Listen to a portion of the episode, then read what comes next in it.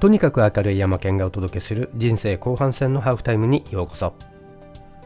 今回のお話は第2の脳ナレッジブレインが動き出します。というお話です。ストーリーです。これはあ今現在私が取り組んでいる、まあ、自分が呼ぶところのプロジェクト X のこれの、まあ、アウトプットにあたるものですね、え、どのようなものを今やっているのかということで今後このプロジェクトの進展について、え、レポートしていきますということで今現在、え、やっているこのプロジェクト第2の脳ナレッジブレインというものについて、え、少しお話をさせてください。まず最初なぜこのようなことを始めたのかというところで自分には失敗のストーリーというのが、まあ、数々ありますが、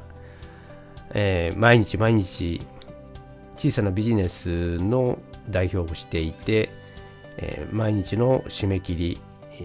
ー、仕事量に追われるというそういうような日常を過ごしていました。その中電子書籍と出会い読書三昧ということまあある意味では毎日の仕事からの逃避でもあったんですがその電子書籍の魅力というものに取りつかれました。その出会いからこのプロジェクトは実は始まっているんですが電子書籍つまり、えー、本の世界本のストーリーの世界にものすごいときめきを感じたと。そしてその後はまあ自分の仕事にもいろんなその興味が湧いてきて、えー、もっとノウハウを吸収したいとどんどんと本の世界に、えー、入っていったわけですね。でそこからどうしたら知識を取り出して自分で使うことができるようになるのかというところでハイライトということであったりとかいろんな知識をどう使っていけたらいいんだろうというようなところに、え、魅力を感じていきましたそこから新しい旅路が始まったということですねで、え、そんなこんな自分自身でもアウトプットをしたいということで Kindle 本を出版することにしましたで初版の本でなんとあれよあれよという間に Kindle 全体の22位まで出版直後に行くというとても衝撃的な経験をしました。まあ、そのところからどんどんと話が展開していくわけですが自分自身が思ったのは、まあ、自分が経験したような目まぐるしく変わる毎日押し寄せる情報の波それから次から次へと迫る締め切り私たちはそういったような日常にもどんどんと追い込まれている迫られているという状況にあります。でこれを、自分自身の問題でもありましたが多くの人が抱えているというところで何か自分にとってもできないか自分の経験してきたところのからもっと展開して新しい何か解決方法というものが見いだせないかなと思ったのが出発点でした。で、えー、よくよく考えてみるとこれ問題は自分の怠慢ではなく新しいデジタルの時代にアップグレアップグレードされた一貫した何かプロセスとか何かそのフレームワークのようなものが必要なんではないかとそういったものが足りないんではないかということで常にそれを求めるというようなそういった動きにどんどんと進んでいったんですね。え、新しいツールノウハウといったものを試してはみるんですけれどもいつもすぐに行き詰まってしまう例えばタスク管理ツールであったりとかあるいはノートアプリ知識管理アプリなども使ってみるんですけれどもうまくいかない。タグとかカテゴリーとかをいろいろと工夫してみたりフォルダをいろいろと工夫してみたりしてもなかなかうまくいかない。そんな試行錯誤が続きました。でそこで強く感じたのはこういった押し寄せてくる情報を知識に、えその知識を高い価値に、えー、を加えて高速にアウトプットしていく。しかもそれを自動化して自然に自分の中でこなしていくようなことはできないのか。そういったようなところが自分にとっての課題、えー、となっていったんですね。よく考えてみればこういった知的ワークには矛盾があります。前提条件として大量のデータがどんどんと押し寄せてきます。そして同時に期限がどんどんとやってきます。締め切りですね。と同時にですね期限がありながらしかし同時に継続して、えー、管理をしていかなければいけない。その将来にわたって、えー、そういった自分自身で、えー、プロジェクトをどんどんと継続していく。っていうような継続というようなあ側面も出てきます。そして同時にそういった制約を受けながら高いアウトプットが高い品質のアウトプットが要求される。これまさしく矛盾するものでよく考えてみれば、えー、要求されているのは時短でアウトプットをすること。で高品質を保つ。こういった矛盾することが要求されるわけですね。これ両極端でどこで折り合いをつけるのかということにもなりますがこういったようなあの相反関係っていうんでしょうかね矛盾というものをよく考えてみれば期限締め切りっていうことを考えれば期限と品質これ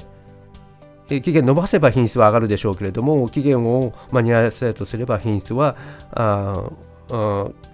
まあ、ある程度妥協しても出さなければいけない。それから大量にデータがあとか知識が押し寄せてきますので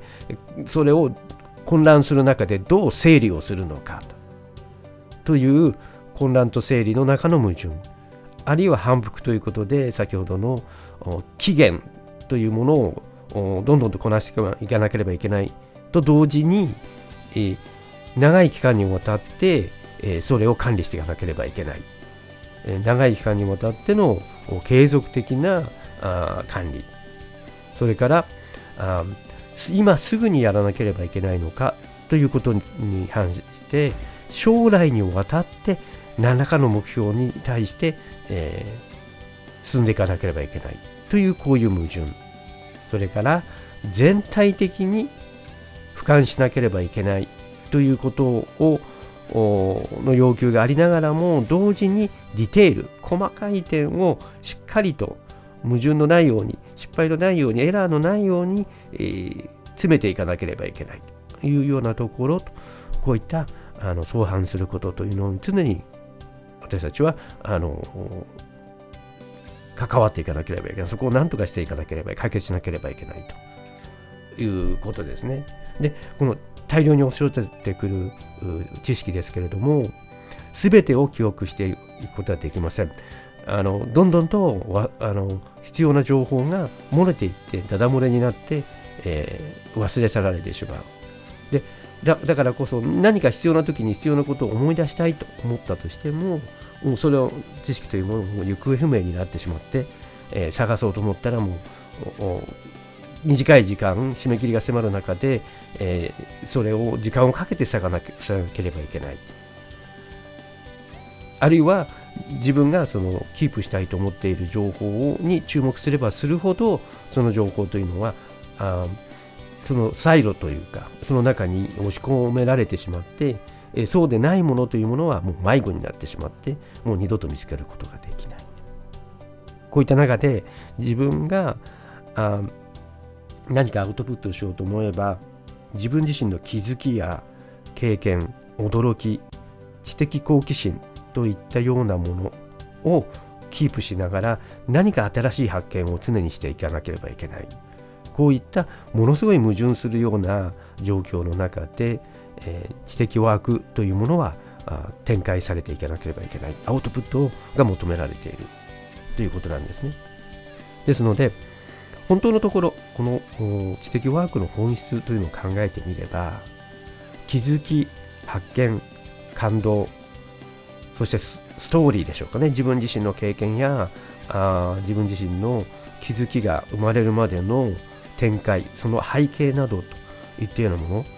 こういったようなものを自分の中で処理をして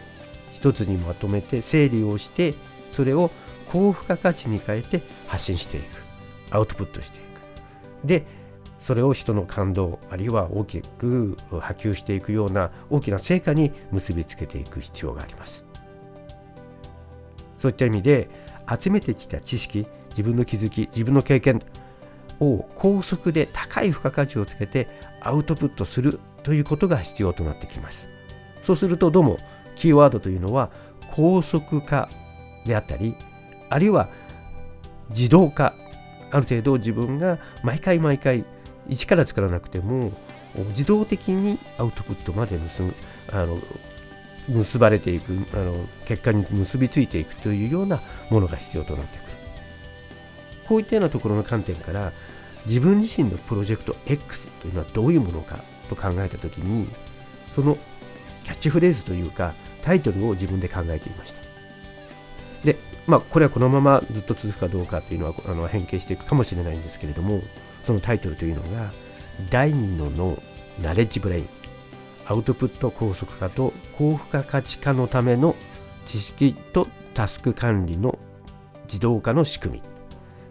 ちょっと長いですけれどもこの辺のところから開始して自分のこのこれまで培ってきたノウハウというものを出していきたいなというふうに考えています。でつい最近音声配信サミットというもの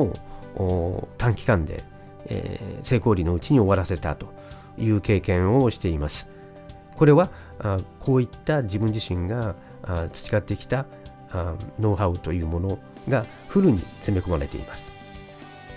で、えー、先日これを音声配信のパあ専門家の小選の岡田さんにもお話をしたんですけれども大変に驚かれていました。で、この後はというと実際にこれを音声配信のパーソナリティの方にもぜひ試してもらいたいと思って、今、そういった方にアプローチをかけようと準備をしています。で、えこういったノウハウというものをどんどんとご紹介をしていきたい。あの具体的に、え成果が出るという、その結果、